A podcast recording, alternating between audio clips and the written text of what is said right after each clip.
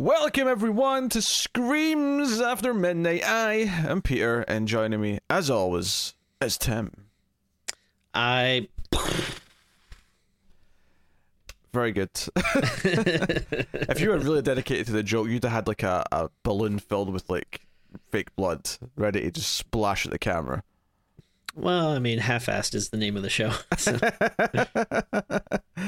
oh dear. Uh, this is a horror movie podcast. Uh, we talk about horror films, and you know we watch them and talk about them. I mean, if we talk about them, you would imagine we watch them too. Uh, Sure. That would almost be implied. Um, so this episode, we are looking at another 2020 film that uh, came with some buzz that I'd heard some good things about from various people. It is not a straight up horror film; it is a horror comedy. Mhm. Or one, you could argue even further that it is a coming of age drama comedy that has a horror device that Mhm. drives everything that's going on in the story. Uh, Yeah. But I still feel that's very much worth our time uh, on a horror show. Um, so this is called Spontaneous. It stars Katherine Langford and Charlie Plummer. And it, the premise is simple. We looked at a trailer a, a, a while ago when we were still doing the, the, the horror news. And this is teenagers in one high school, the senior class, start just exploding spontaneously. uh, and when we say exploding, we don't mean like, you know, there's not like a, a fireball or anything like that. We're talking Mhm. they just pop like they're balloons. There's just a Yeah. blood explosion, and that's it. Mhm. Um, and it becomes this like anyone could go at any time. Are we all going to die before we graduate? That kind of stuff.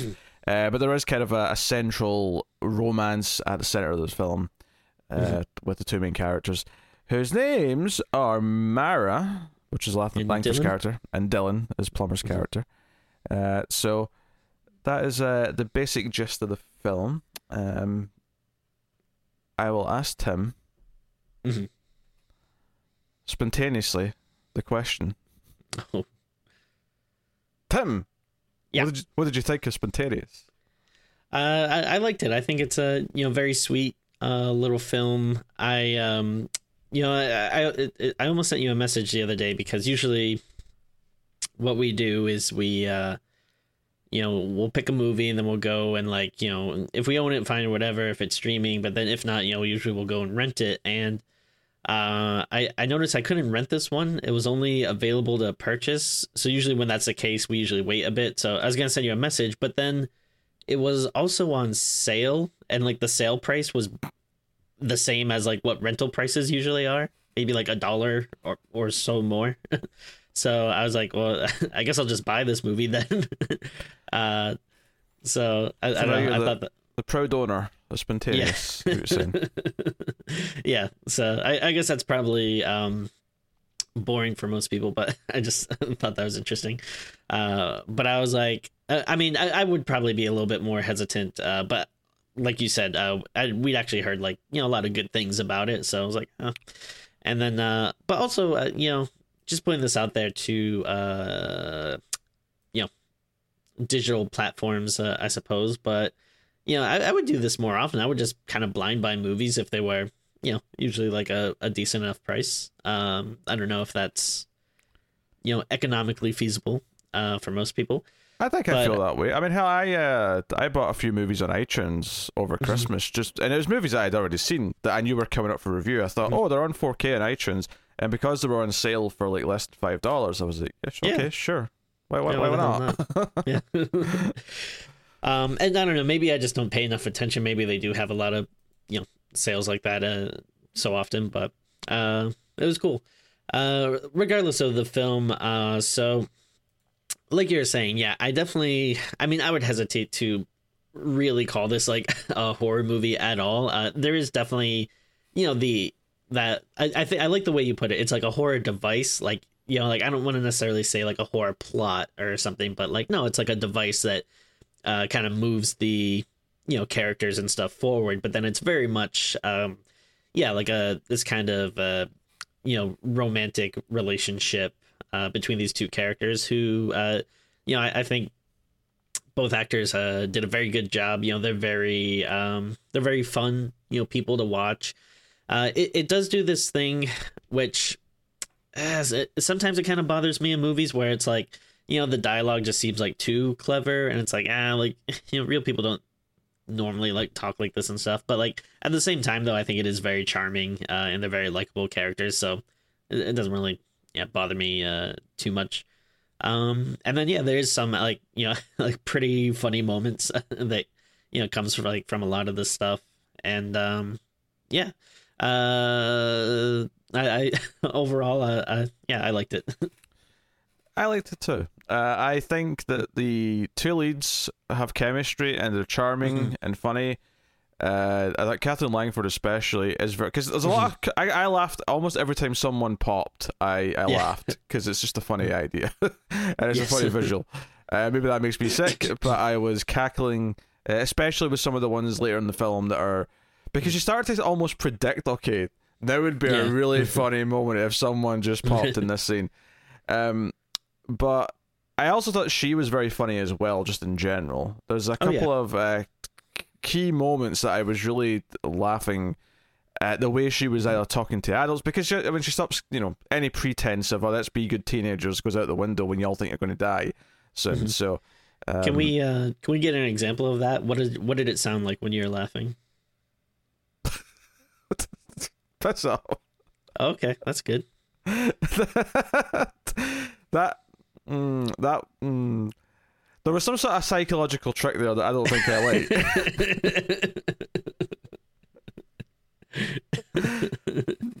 that there was some weird playing with my brain there in a way that I don't think I appreciate.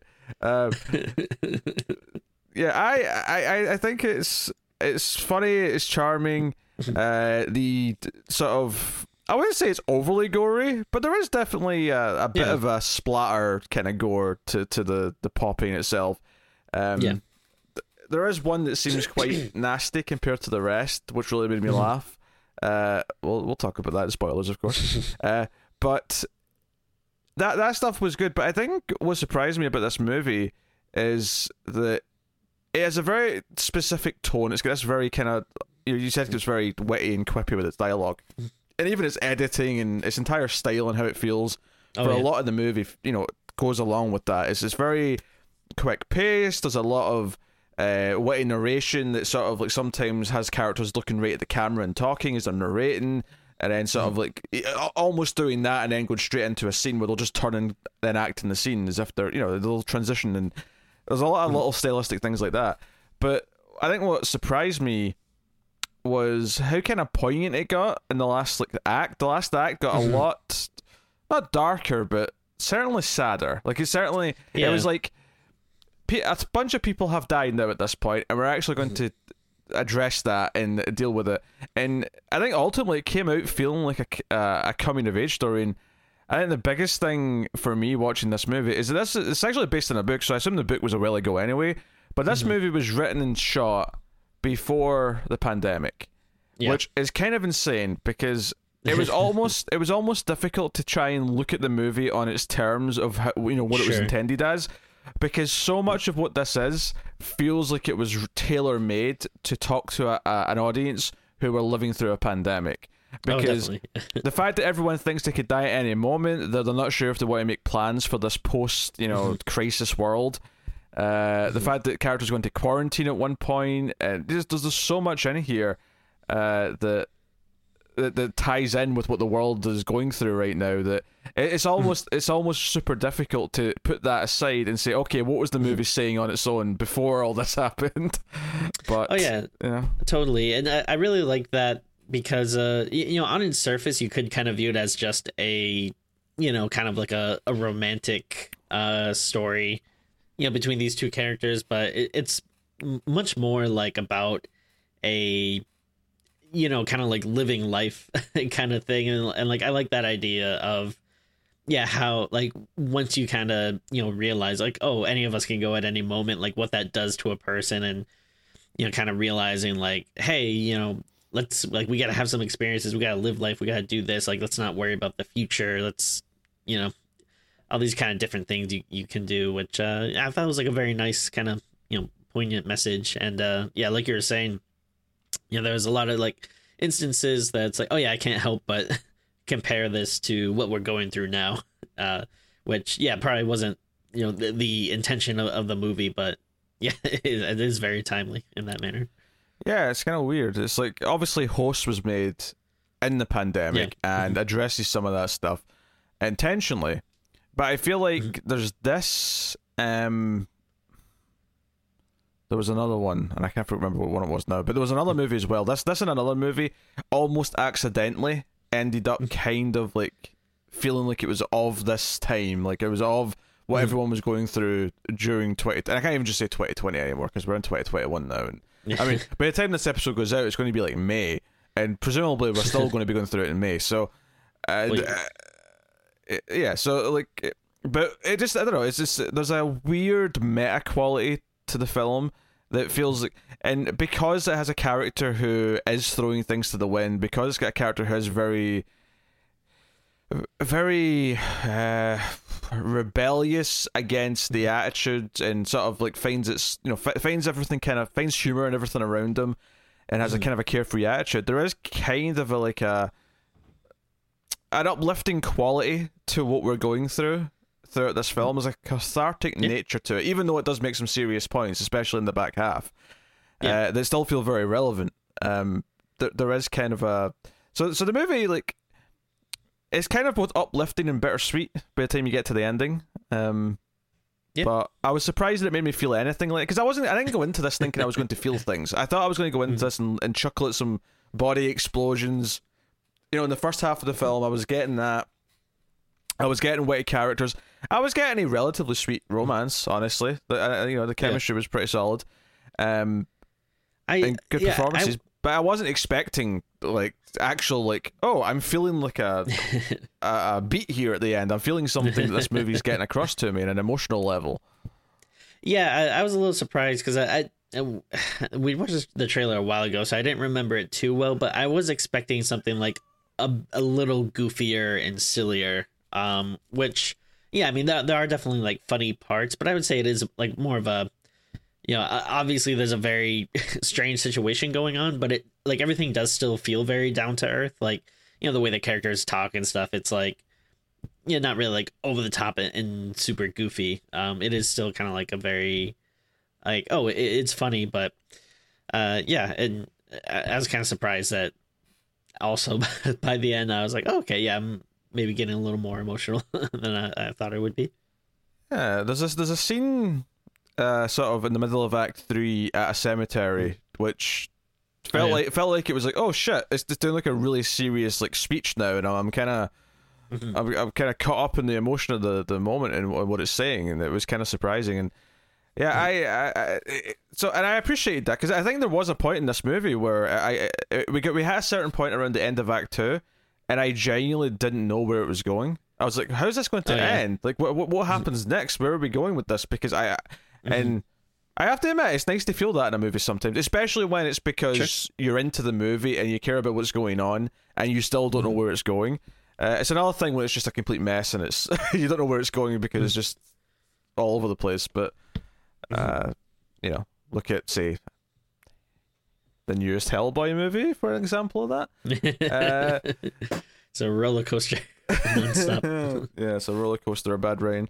Uh, so no, I I uh, was very impressed with Spontaneous. I, th- I think it's got enough tone and attitude and a lot of good qualities to kind of make it worth the watch. Is it worth the watch as a horror movie fan?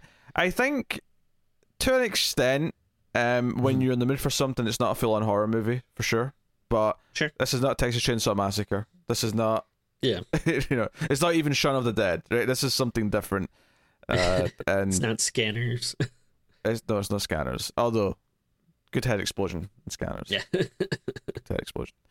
Uh, but um, there's actually a bit of a running joke early on in the film where the two main characters, uh, despite the fact that they're present for them, keep missing the actual. They, don't see any of the explosions. They're always looking away when someone goes pop. Uh, I appreciated that running gag. That was giving me some chuckles. Uh, so yeah. Uh, yeah. Uh, so no, pleasantly surprised uh, with spontaneous. Even though, like I say, not a full-on horror movie. Um, I'd argue it's only like twenty percent horror. yeah, That sound yeah. I, reasonable? Uh, yeah, yeah, I guess. Um, Yeah. it, it, it's kind of hard to say because like the like you know the random having the, this you know occurrence where yeah people can just suddenly explode uh, out of nowhere that is very uh you know very scary thing and then whenever it happens like those scenes you know people people do start acting yeah like it like it is a, a horror movie you know like people like running around and screaming and you know trying to get away and are covered in blood. But um yeah it, it's not like horror in the idea that like you know uh, if you look at it almost like kind of like a you know disease movie or something um yeah like the way people treat it is not necessarily like horrifically. Like like we are saying it is more about like oh like you know um we can't like you know we gotta live life and not like you know waste our time you know if we can go at any moment versus like you know if, if it was a horror movie it would be more about like you know like hiding in fear from it or or something. So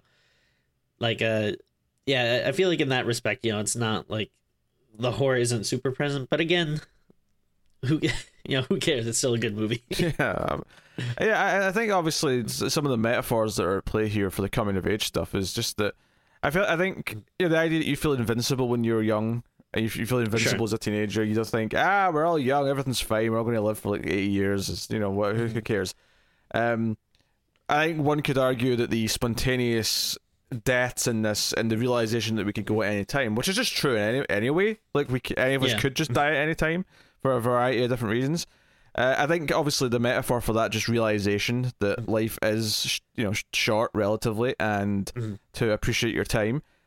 That is sort of, sort of there. Um, there was definitely some vibes eventually by the end where I'm like, you know, this also feels like the aftermath of a school shooting in a lot of ways. By the time there's enough oh, people, sure. by the time enough kids yeah. have died, it felt like there were some parallels to draw there.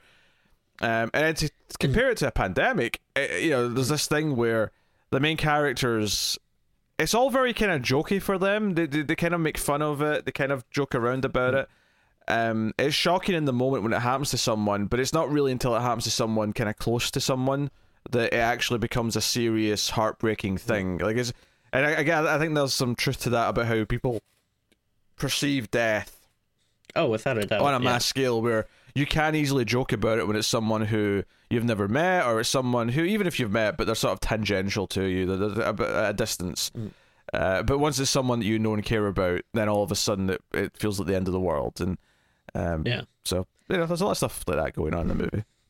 And uh, yeah, and I don't think we mentioned it, but uh, it's only happening to a, a specific uh, like class. It's like this senior class in this like small mm-hmm. town, which yeah is also like you know a, a good metaphor for like you know it's a big transition period for a lot of these kids. And you know it's like uh there's like a lot of pressure when you're graduating high school that's like okay yeah what am i gonna do? Am i gonna go to college? Am i gonna move away? Am i gonna get a job? Am i gonna just kind of wander around and like wander yeah, around aimlessly with a guitar strapped to your back and just uh, singing the blues uh, but yeah, I mean that's like you know that feeling that that can definitely yeah feel like kind of a lot of pressure building up, and yeah, for some people you know they might explode from it. And who knows? there's this there's a scene where there might have been some sex, and there was lots of jokes about trying not to explode on each other, and I thought oh, that yeah. was, I thought that was very way and very funny. Yeah. Uh, so no. Uh, pleasant surprise. A, pl- a, very pleasant film that by the end actually hmm. packs a bit of a punch in, in what it's actually saying. Um, it is a movie that's set in a real world. There's references to real world politics. There's references mm-hmm. to all sorts of things. Uh, the main characters are very nerdy in that they're both really into movies, and there's a lot of movie references. Um, hmm. and that's one of those things where they're, they're so good at movie references that it does feel a little bit uh, like artificial in, in ways. But mm-hmm. at the same time, when you know he casually mentions because they're talking about his the death of his father at uh, Dylan, and there's like a rumor that he died with shit falling on top of him at, at his farm, and he says that's not true. He had a heart attack or whatever, but. He mentions no, you can't die from shit falling on top of you, as all three Back to the Future movies prove. um, and it made me sort of question. I was like, did that happen in all three? It happened in the first two for sure, and I couldn't remember if it happened in the third one. But I was like, you've, sure. you've engaged me in a nerdy debate, you son of a bitch, uh, without even sort of meaning to. And Uh, but uh, there's a Cronenberg reference early on. There's Mm-hmm. references to all sorts of things.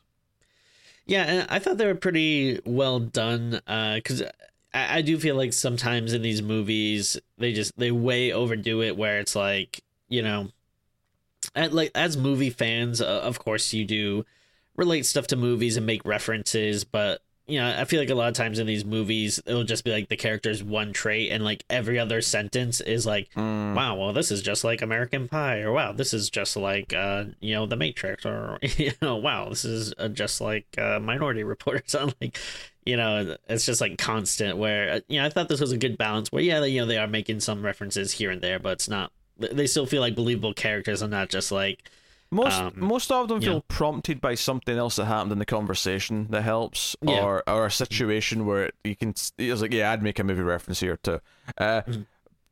I think it's notable though that those kind of disappear in the third act, and I think that's also kind of the point. I think I think them being overly witty and carefree is almost just an exaggeration of just how you don't give a shit at that age. yeah, oh sure, Um, yeah. and not in a mean way. They're not mean characters. They're they're No. likable, you know, pretty much from the get go. But once things get a bit more serious, that that sort of stuff fades away.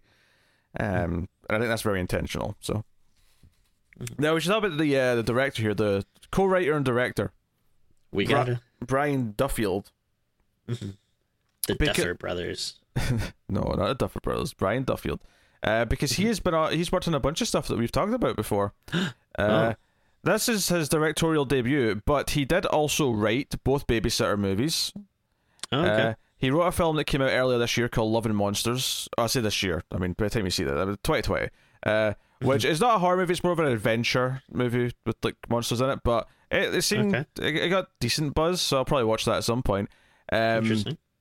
so we did that, and they all feel like they're sort of in the. I can see the the person who wrote the babysitter being the person Mm-hmm. behind this. There's definitely some feeling and the references and the tone. There's definitely some vibes that I can see correlating between them. Uh, the one that really sticks out to me as being different here is that he wrote the script for Underwater, Okay. which is you know very different in tone and, and vibe, Yeah. and uh, I would argue easily the the weakest of all the films I've seen of his that he's written. Um, this is the only one he directed though, so it's interesting Mhm. to see that the babysitter. I would argue has some of his stuff in there, even though this is the first time he's directed. So I can definitely. it's it's interesting that his voice carried over through the direction in that in such a strong way that now that he's directed himself, I'm I'm not. It doesn't feel like a complete, you know, left turn where oh we're Sure. off here now and it you know feels like ah you know McG butchered his vision when he when he directed the movie. Now, Yeah. uh oh sorry, he didn't write the second babysitter. It's just based on characters by so Oh, okay. so which maybe which arguably makes his track record better to be honest. Uh, sure. Uh, but I thought that was interesting. He's also his next film is he's writing and directing. It's called Vivian hasn't been herself lately, and it is a horror movie. Mhm. So Oh, cool. that's something that we'll we'll get to in a couple of years, I, I imagine, uh, when it comes out. uh, but I thought it was worth mentioning. He, he's he's having a. You know, he's, he's, he's got a lot, a lot of things have come out in the last year or so. Uh, Yeah. From so that his career's starting to boom. by the looks of it, no pun intended. Sure. I just I heard you laugh, and I'm like, oh, I wasn't trying to do a pun. This is funny though. Oh, thanks. I guess I'm funny, guys. Oh. All right. Uh, we. What? Sh- What's going on? I don't know either. It's uh, it's like the Patreon producers. Patreon producers at the time of recording. Thank you so much to Tyler Hess, Cindy Palacios, Oh, yes. David Short, Mhm. board now, Thank you. Al Treisman, hmm Christopher Moy, Uh-huh. Brett Williams, Okay. and David Brown. Oh, of course. So thank you to you guys. Uh, they are all twenty dollars or more at patreon.com slash mailfuzztv. You can support us for as little as one dollar per month. Uh, over there, of course, at that one dollar tier, you get access to all the back catalogue of all the bonus episodes we've done. They're on pause until Tim's back from paternity leave, but uh, you can get access to all the old episodes. Plus, you'll get access to other bonus episodes from the Ace, the science fiction movie podcast that with Tara, uh, as well as some other stuff. So go and have a look. Five dollar tier still gets you early access to uh, every episode by a day. So uh, go do that. Uh, but uh, there you go. So thank you, thank you very much. Uh, you can also like and Mhm. subscribe and all that stuff if you want to uh, support us that way. Please. And that stuff's all free. Um, Mhm. do you know? I, I was uh, I was wondering why uh, the mum, you know, uh, Mara's mum looks so familiar. She was in Coyote Ugly. I think that's what I know her from. Okay. of all of all things, I know, I know. Mhm. Uh, I have to admit, I mean, maybe this is just a, a compliment to the actress, but I, I was actually thinking, I was like, is she old enough to be to be Mara's mum? She didn't seem. The dad was definitely in the right age group. He looked like he was, you know, in his forties. And I mean, and, and she is. To be fair, she's in her forties, but uh, I guess she's looking good for her age. Yeah. Yeah. What? No, it's uh, yeah, sure. This podcast is going to go swimmingly if you just giggle at everything I say with no follow up. Speak your mind, Timothy. And I got nothing to say. No, you, yeah, the the mom's hot, like you said. That's not what I was saying. oh dear. But the dad was uh, recognizable as well. He's, he's one of those faces that pops up in a lot of stuff. Yeah, uh, I I mean, I, I've probably seen him in a lot more stuff than you, just because he's a um he's like an improv guy, so he's in like a lot of like Mm. different comedy stuff. But uh, he used to be in uh that sketch group um Human Giant, which had had a show on MTV for a while with uh, Aziz Ansari, and then uh he um yeah he he's shown up in a bunch of different uh you know like shows over the years. Um he he was on like children's hospital. Um trying to think like yeah it, it is hard because i think he's been in like in a ton of like movies but it's always like smaller roles i don't think anything stand out but um it's rob huebel uh, is his name but I, I think he's very funny uh, i like him quite a bit Oh, he was in Barely Lethal, which is another good teen movie. okay. It, it didn't get reviewed very well, but I, I will stick up for Barely Lethal. all right did you uh did you watch it thinking it was something else did you misread the title and- no, I did not. okay I did not. What's funny though is it is, it is a teen movie that is kind of suitable for, for teenagers, and I, I I do think it's funny that the title is a pun based on, you know, a common porn title, which is, is kind of a funny thing where, you know, I mean teenagers, I mean not about porn, but uh, like just the idea that it's Yeah. marketed to them. Despite that fact, I don't know, it's kind of funny to me. Anyway, uh, so spoilers, full spoilers for Spontaneous uh, from this point on. So, uh, favorite popping, favorite popping. There's a, there's a few good ones. Uh, there's two in my head that stick out, and they're both kind of mm-hmm. in the same section of the movie because there's a there's obviously there's the, the first one right at the start of the movie. Everyone just sort of treats it like a random thing. The, no, she mm-hmm. spec you know the main character speculates maybe it'll happen again, but no one's actually mm-hmm. kind of expecting it necessarily. But then of course it does, and everyone's freaking out. Everyone's thinking it's a disease. Everyone's got it. Blah blah blah. Um, but my favorite, my favorite two. Uh, so there's a moment where after they've been in quarantine for a number of weeks, and one guy does pop in quarantine right in the middle of like a speech, and it's a really good, funny moment. But the two that I really like is that the scientist lady who's been like developing the pill and researching with them is like with them in class, and the school's notably evacuated. Aside from them, everyone's too scared to be around them because they think they're going to spread their their exploding disease. Um, and she tries to make a point by having one of the the the, the jock sort of douchebag dude who's like really mm-hmm. enthusiastic about everything. She tries to make a point by having him do multiple things at once. So she gets him to like you know rub his stomach, but then tap his head, and then you know stand on one leg and then jump mm-hmm. to sort of make a point about overloading him. And mm-hmm. of course, does not expect that once he starts jumping whilst doing all this, he just pops immediately at the front of the classroom, and Yeah. everyone freaks out. Uh, and it's worth mentioning this is like there's been no explosions before like 50 days at this point. Like they've been they've had like some success here where no no one's popped in a while. Uh, and this is this is the part that made felt really school shooting to me because everyone started running around, everyone started to try and run out of the building. it, it sets off like a chain reaction because usually the Yeah, uh, yeah. the pops are like very self-contained and then here it's like pandemonium like it's just one after another But my other favorite one, uh, because it's just kind of nasty, uh, ga- yeah, na- nasty, ghastly, ghastly, and nasty. I kind of mixed those words together. Uh, but Uh, there's a guy who's like become really paranoid in the class who's like wearing Mm-hmm. like he's got like football like pads on, he's got like a helmet on, and he's, he's like taped up top to bottom. So basically protect himself from anyone else pop, you know, going Mm-hmm. pop. And he essentially pops inside this suit of armor he's made.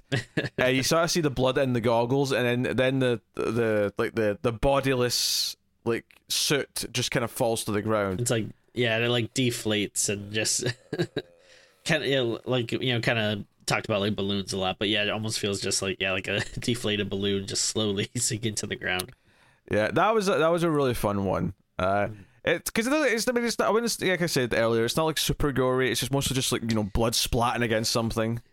Yeah, like you you usually don't even like it, it's not like a gory thing where you usually even see it happening. It most of the time it's just focused somewhere else and you just see yeah the blood splattering. But um, it, it works for you know I, I feel like this type of movie, which you know again it's not really necessarily about you know this horror. Uh, so I, I don't know. I thought it was a effective, like uh, e- even though you're not seeing like this intense score, but just you know, anytime you hear the sound and then see the splatter, it was uh, it worked. Yeah, the pop, the, the sound is a big part of it, and I think it makes it really satisfying. Honestly, uh, Yeah.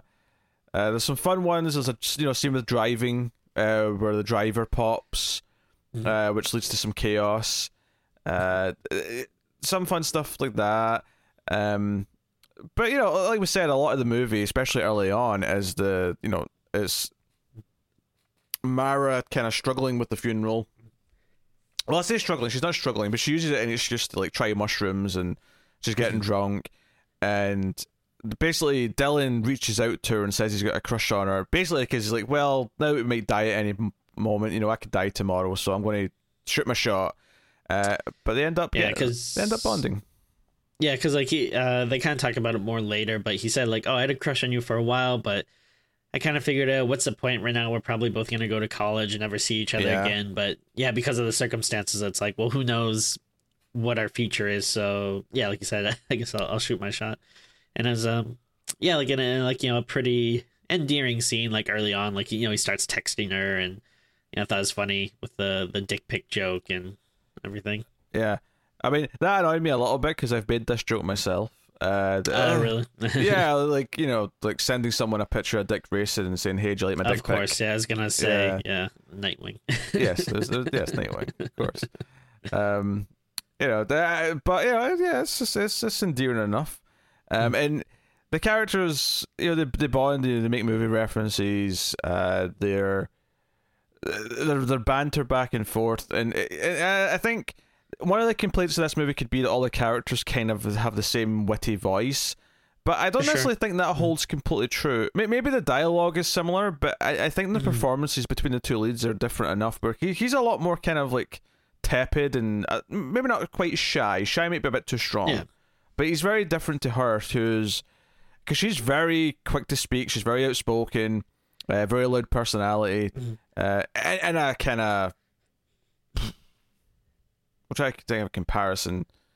And a, a kind of rebellious way. Yeah, you know, I'm, I'm thinking Yeah. not quite uh, April Ludgate, but like you know, th- think sort of between that and so- someone who's like a movie nerd, and so- something in the middle Mm-hmm. with a, maybe a bit more charm is kind of where she lands on the, the spectrum of of Yeah. characters.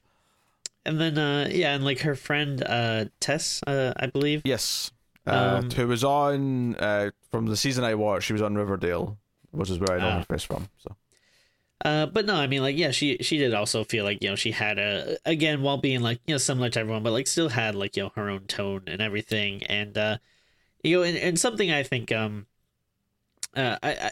I feel like you know sometimes people make that complaint where like oh, oh the characters sound the same uh, but then also uh, like one thing you do gotta kind of consider uh, wh- which you know in real life when you know people get together and hang out like you know some if there is like a dominant personality sometimes people do feed off it and like mm-hmm.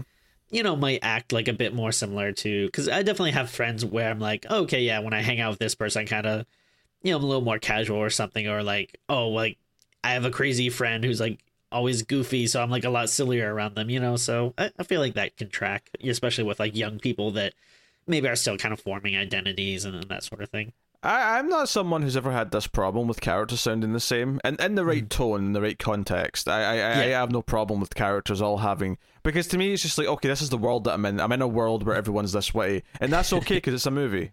And If you if you if you're like watching Batman and like Alfred sounds like Batman, yeah, obviously it's not right for everything, but Mr. Wayne, Mr. Wayne, your dinner is ready. There's a young lady at the door. Should I tell her to go? Uh, I think that's pretty funny. uh, okay. Uh, I don't know if you're complimenting yourself because you had the idea, if you're complimenting my specific lines, but either way, thank I'd, you. I'd say you know seventy percent to me, thirty percent to you. sure, sounds about right. Um, but yeah, and there is kind of like a timelessness to this because there's not a lot of like phone usage in this, and I know that sounds Oh, like a weird sure, thing to say, yeah. but that's kind of one of the big things that kind of stick out about modern movies versus old movies. That everyone has a has a mobile phone on them. But also because the characters constantly they never seem to reference anything other than the politics because they reference Trump, right? But Yeah. which obviously sets the present day. But there's they never reference like all the movies and like music they reference all seems to be older. Like the, everything seems to be from the eighties, seventies. Yeah. you know, it's very it's very much uh, and, may, and maybe that is kind of a. a a, a symptom of like the writer being someone who grew up with all these things and like no my character's going to reference these things because this is the shit I care about so Yeah. this is what I'm going to do but I feel like at, at the same time though, because these characters are like movie nerds and stuff, I could Yeah. see them, you know, liking. They probably consider this stuff a little bit more classic, and the modern stuff maybe a bit more pedestrian. Like No, no, I, see that. I, I definitely think so. I mean, I, I was definitely. I mean, it's, I mean, I watched old movies when I was in high school. It's not like a, I get Shut it. I get it. I understand it. You know, that's that's fine. Um, yeah. So that's that stuff is uh solid. Uh, the, the, the, the courtship and the, the various poppings and and, and whatnot. Uh, so various poppings. the various poppings, yes, uh, very important. Um, uh, probably probably the biggest movie. Re- well, two, I'd say there's. So there's like a sort of Blue Balls movie reference, and then a movie reference that's like it starts off feeling a little silly, but then the more it goes on, the more endearing it becomes because it starts to really kind of weird out all the people who are working. But see when they first go into like the big tents uh, when they're they're grabbed, and it's because this is after the two people in the car go, so everyone starts getting all the, all the kids get taken to like this you know quarantine tent for research and whatnot. Uh, but they're lying in so the two main characters are lying in beds and they're separated by a plastic sheet. And Mara starts doing the scene from ET where the, you know, they hold out their fingers and she's like ET, and then ET like, realizes what she's doing. And so it goes Elliot, and they do this thing. And at first it's like a little bit, it felt a little bit forced at first. But they kept saying it back and forth to the point where the, doctors and scientists who are in the room just start looking at them funny, and that it, it, it, it went on enough that it started becoming funny. Uh, Yeah, it was, it was very good timing. It was uh it was going on a bit too long, then it became funny, and then it ended like right before it became too long again. Yeah, yeah. So I guess that's a good handle of their, their timing, if nothing else. Uh, but um, yeah. So the other one, and I say this is the kid of the blue balls one because there's a costume party. There's like a, I think it's the Halloween thing at school. Oh yes, Uh, early on, there's not much. Has ha- oh, there's been one pop, maybe two at this point, and they're starting to date. And he comes in and he's dressed as because of the Quakers, the the, the, the high school football team. He comes in dressed as the porridge looking dude, uh, and she comes in with a white dress. And her best friend uh, Tess does not get the the outfit. She just thinks she's like a prom queen or something like that, and he immediately goes, "Oh, are you Carrie?" And she's like, "Yes." And I'm like, "Okay, all right. Someone's going to pop all over her dress, and it's going to look like Carrie." yeah. um, and later on, when they actually have a prom after like the, the you know the quote unquote school shooting style sequence of like tons of people dying. Um, and like you know, half the class are missing, and it's this really morbid affair. It's also graduation because they figure they might as well knock out two birds with one stone because no one wants to really go to both things. And she she's wearing she's walking around she's wearing the same dress she's put on her Carrie dress and she's at a prom and i thought oh Yeah. there's going to be some bloodshed at this prom, and there isn't. And it was it was kind of this uh this thing where I was like, oh come on, do it, do it. And I think that and I think it was intentional. I think the movie Yeah. wanted you to expect even more blood and more horror stuff. But it kind of said, no, we're doing more real stuff now. We're doing real harsh reality, like acceptance of events, and you're not getting your cheap movie reference anymore. So stop looking for it. It, it kind of felt like it was on purpose. Uh, I think. Yeah, no, I I, I admire the restraint because yeah, it definitely would have been, you, you know, as soon as she has that dress on, you're yeah, just constantly waiting for it, and then uh, yeah, uh, it, it would definitely would have been funny to see, but uh, yeah, it uh, like you said, it is very intentional. Yeah, there was a couple moments where I was expecting more people to start popping. There's a moment at right at the end when she's leaving in the milk truck that Dylan bought, and she's looking back in the mirror her parents waving at her off goodbye, and I really thought her parents were going to pop in the reflection, and they didn't, and it would have defeated the point of the movie, admittedly, if, Yeah. if they had. But still, I was kind of expecting. it. I was kind of on edge, not on edge in like a tense way, but on edge and I like, oh, go on, someone's going to pop, someone's going to pop. Someone's gonna pop. go on, go on, pop away. Uh, but yeah, we have to talk about Dylan's death because as soon as you start to care about these two being into each other, you're like, okay, Mm. he's he's going to die, right? This is this is going to be the gut punch of the movie is when he pops. Um, and you know, and that's why you when you go back to the school shooting analogy, I think the survivor's guilt is also you know a big part of why that third act is so you know uh, downbeat compared to the rest of the film. But oh yeah, it's at the end of the school sort of chaos scene where everyone's been popping left and right, and she is covered in blood. She gets outside, um, and he's there. They run into each other, hug, and I knew it was about to happen because of the camera angles. Uh, the the, the shots the- were like dead on and like really close up in each other's faces, like back and forth.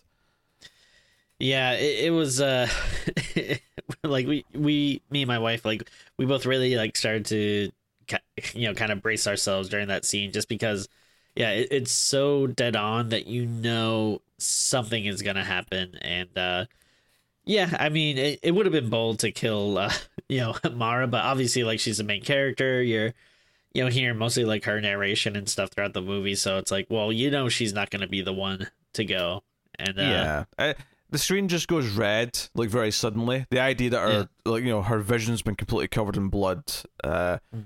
and and then the movie takes a sharp tonal shift at this point, and it's it's it's kind of impressive. There's, you know, the scene after the prom where because one of the things that made me laugh a lot actually is one, uh, her just drinking in front of her parents and not giving a shit, uh, and then going to prom and.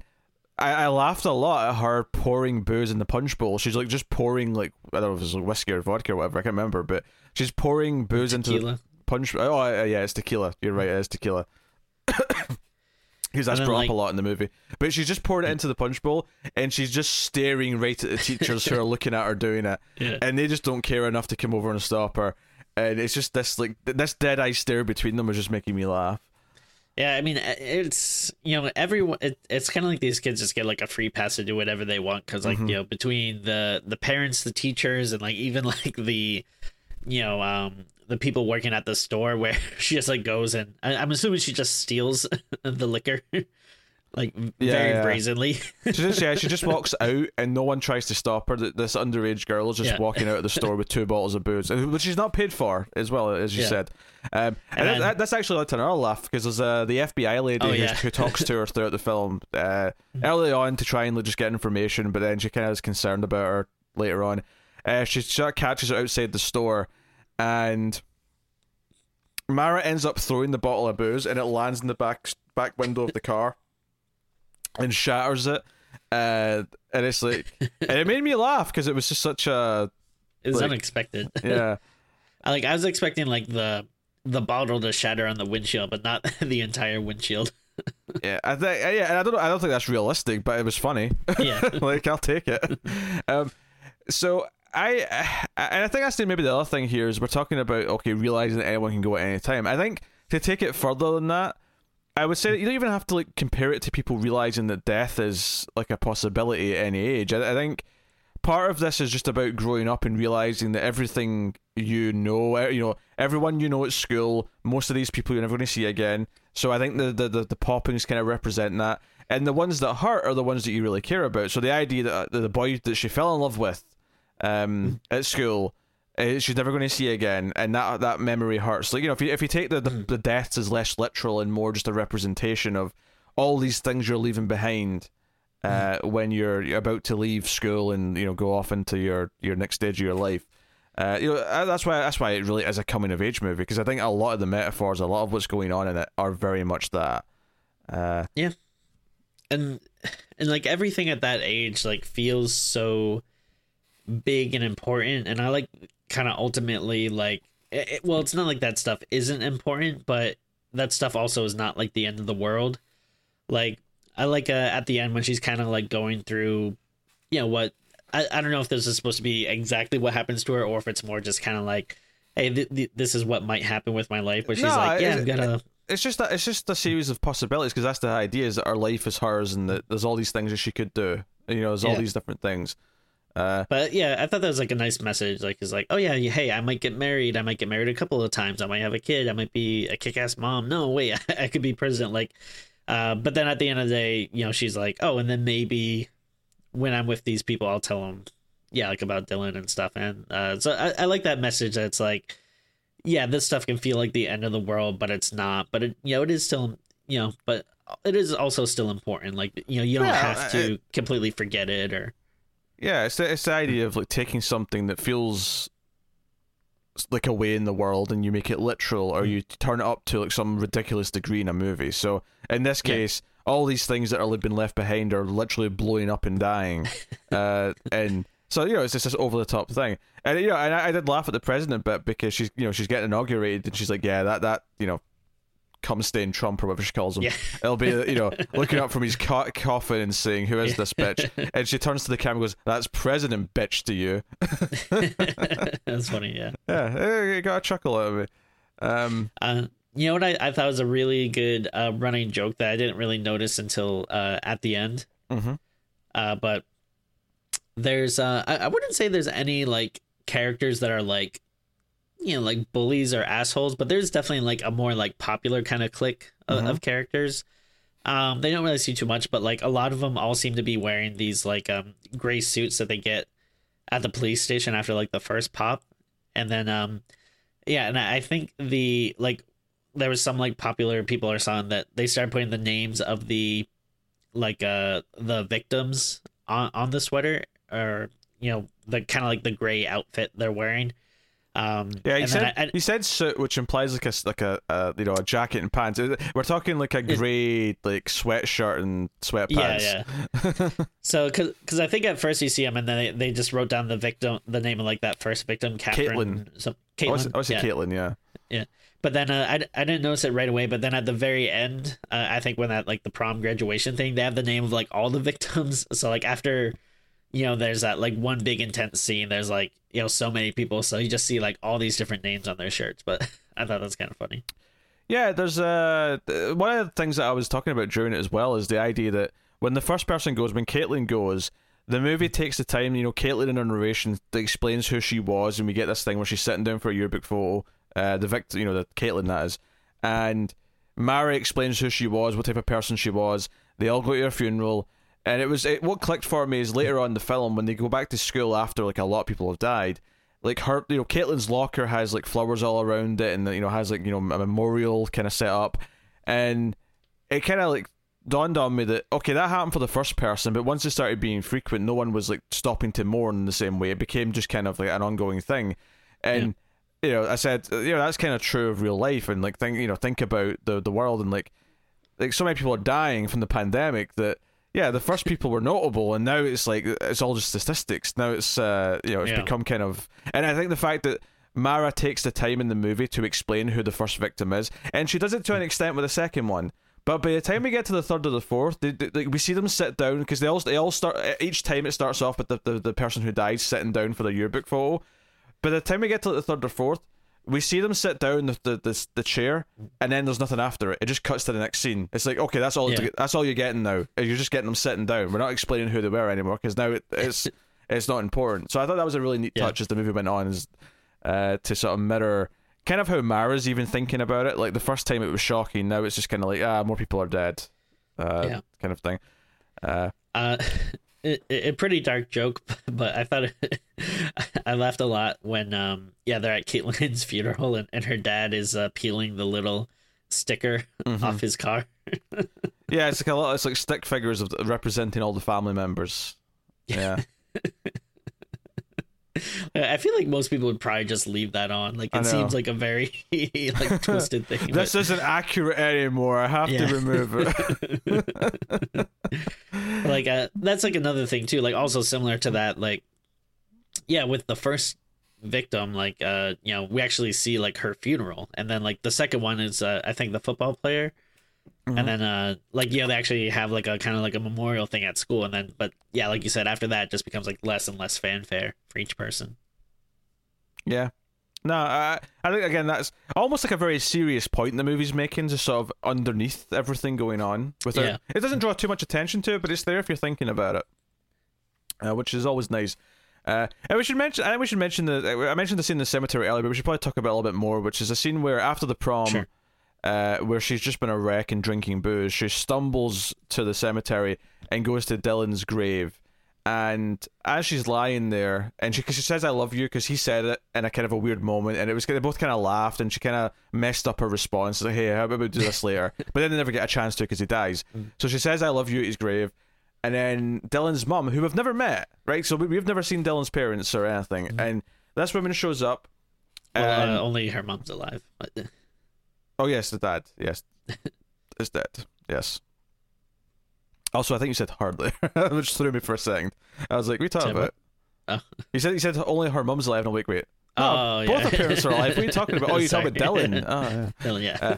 uh, uh, okay, so and she kind of and she lies down on the grave next to Mara, and uh, Mara apologizes for not being at the funeral, and it, it becomes this kind of speech about uh, you know talking about life and growing up and uh, how he cared for. And Mara's like, you know, the first time we really spoke, I was like vomiting because I had mushrooms, and she's like, yeah, he told me. It's like, wait, did you think I was like a bad influence on your son? Did, were you terrified of like who I was?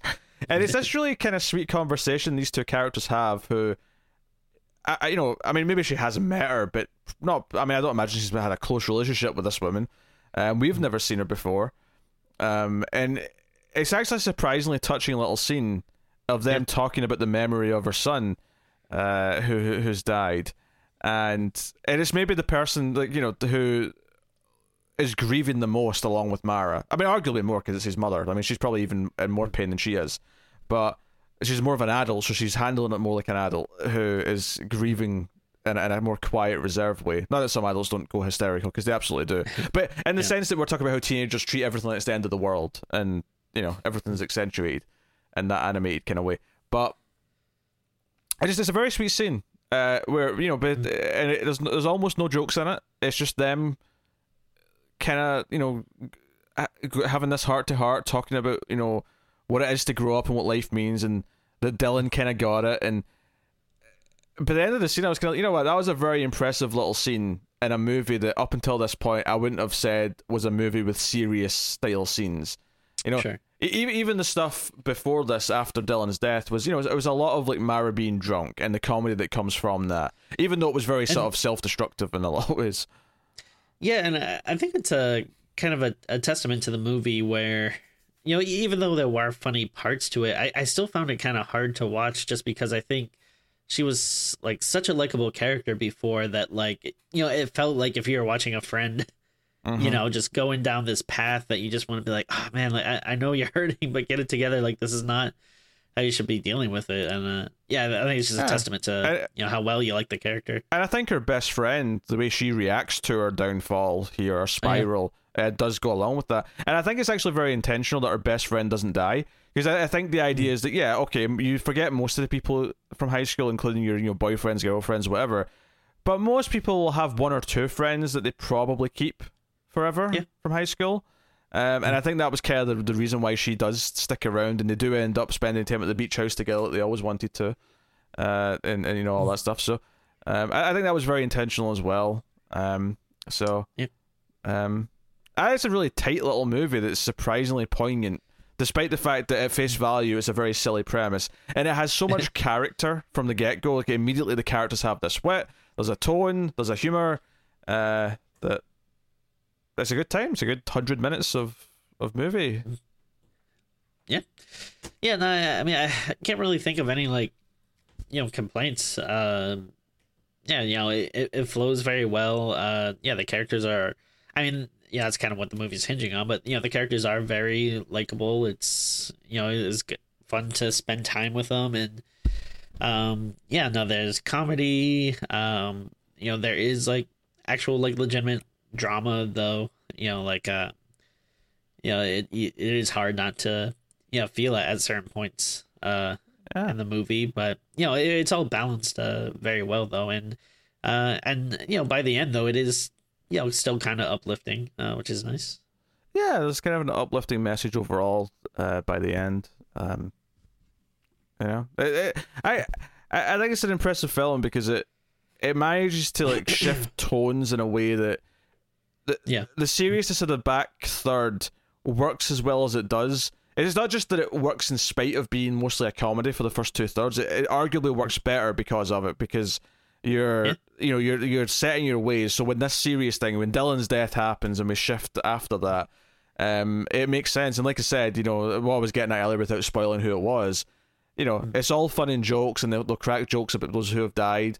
Um, in fact, one of the one of the early moments that made me chuckle is that they, they crack a joke about the first girl who died, and then they look over to the left and like all the the the, the seniors you were talking about who are writing the name on their their hoodies or whatever, they're all sitting there looking shocked that they've just joked about the girl who died, and they're like, "Oh, this I, is awkward. Let's leave." yeah, I think it was when, uh, yeah, she was wearing her like uh Carrie prom yeah. and she says something like, "Well, I would have covered it in blood, but Caitlin ruined that," and it was kind of like, yeah, you know, it, it was like a, and it, and it was like a a funny thing too, where it's like yeah sometimes like you know you say a joke that even like your, yourself you're kind of caught off guard and then you're like oh did i just say that? And it's still funny but you're kind of like ooh what was that a little messed up? And then mm. yeah like sorry. Yeah. So yeah. Uh it's an impressive little movie. And i think the fact that it inadvertently ended up being so relevant to what we're all going through so yeah. there's the there's the coming of age stuff that we can either all relate to because we all you know grew up or you're a teenager in which case it's just very relevant to you but I think in this other accidental way, it's also very relevant to what we're all going through with the pandemic. And because of that, and because you can sort of like transplant a lot of it and say, okay, well, a lot of this is talking about not about high school, it's talking about getting through the pandemic and like, is there life after it? Are we all going to be That's dead? True, yeah. You know, or, so so so. There's a lot of good stuff there with that.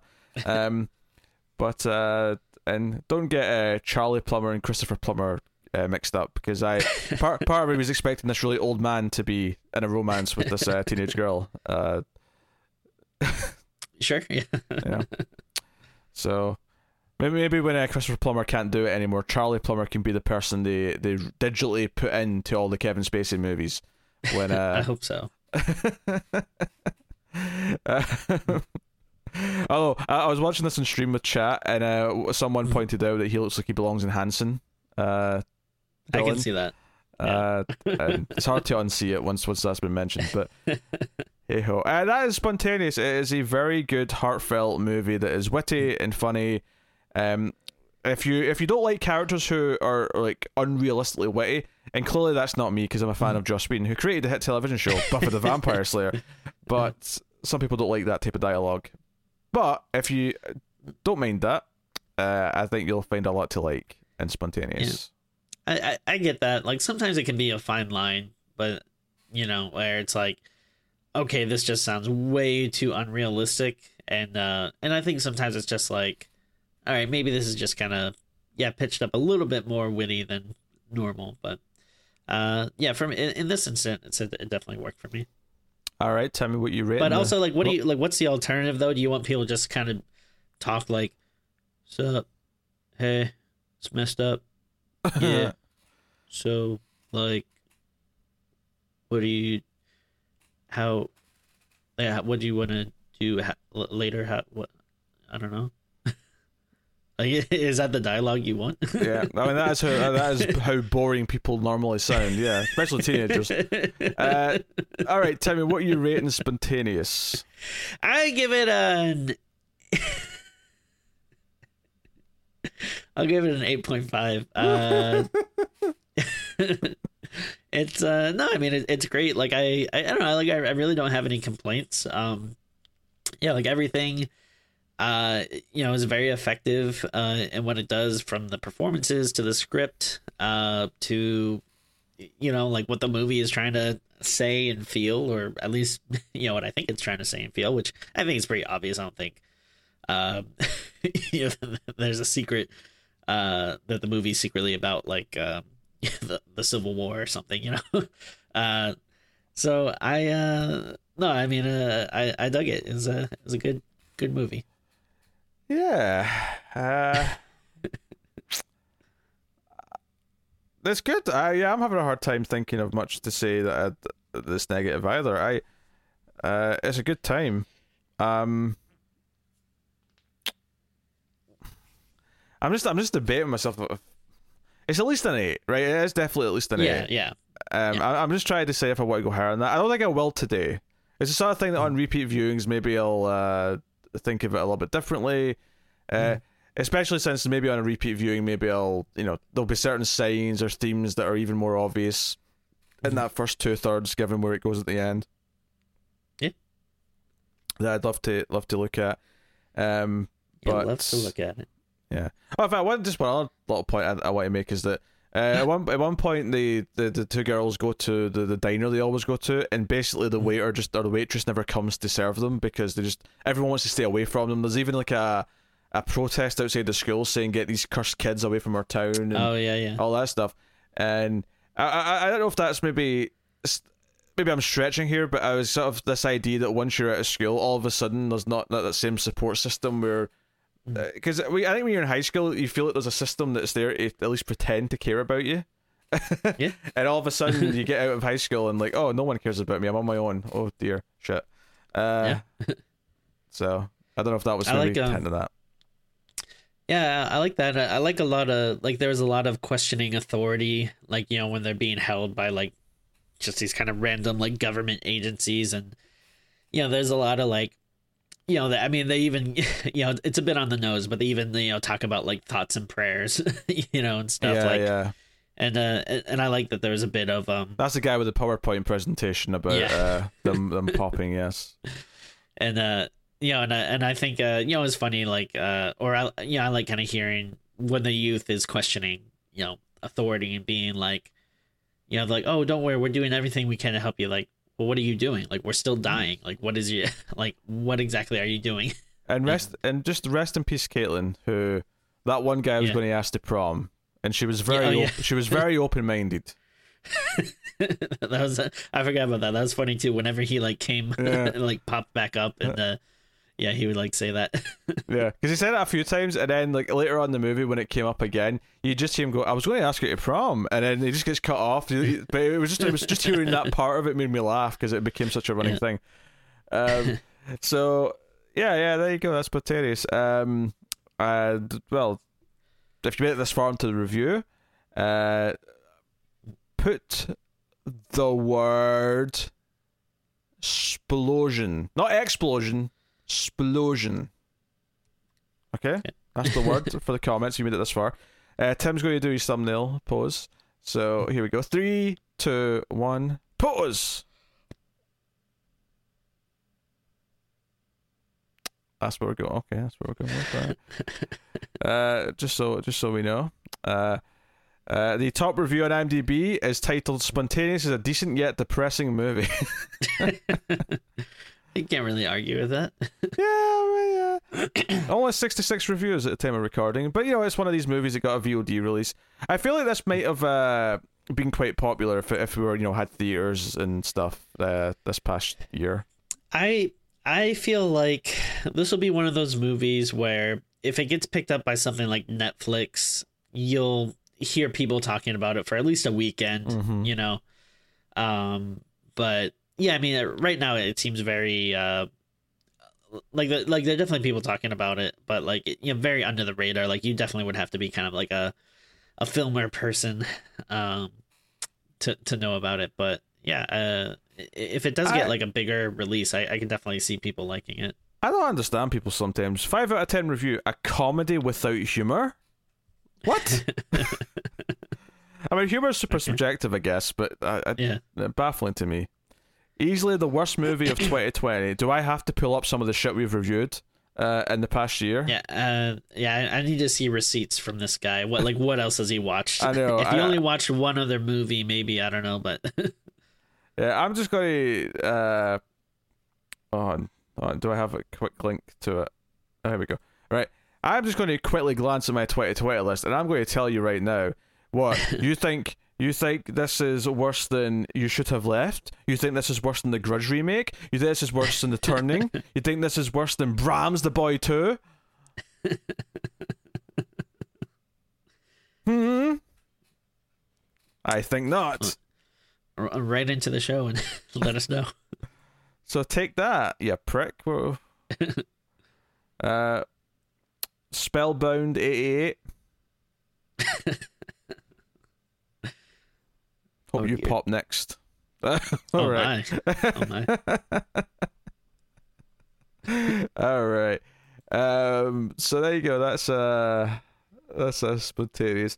Uh, you know, uh, as we said earlier, like and subscribe, super important. Uh, YouTube, uh, judge success on likes, uh, comments, and subscribers, and it helps find us more viewers because they'll share us out. So please do uh, do that as the free way to support us. So please and thank you. You can also head over to patreon.com slash mailfuzztv as we mentioned as well. Uh, so go and have a look at that. Uh, otherwise, get us on the Twitters at Screams Midnight uh, for updates and shenanigans and whatnot. Uh, so yeah, thank you very much. Uh, and that about does it. So that has been spontaneous. So thank you once again for watching and listening. We always appreciate it. Keep watching scary movies, and we will see you next time.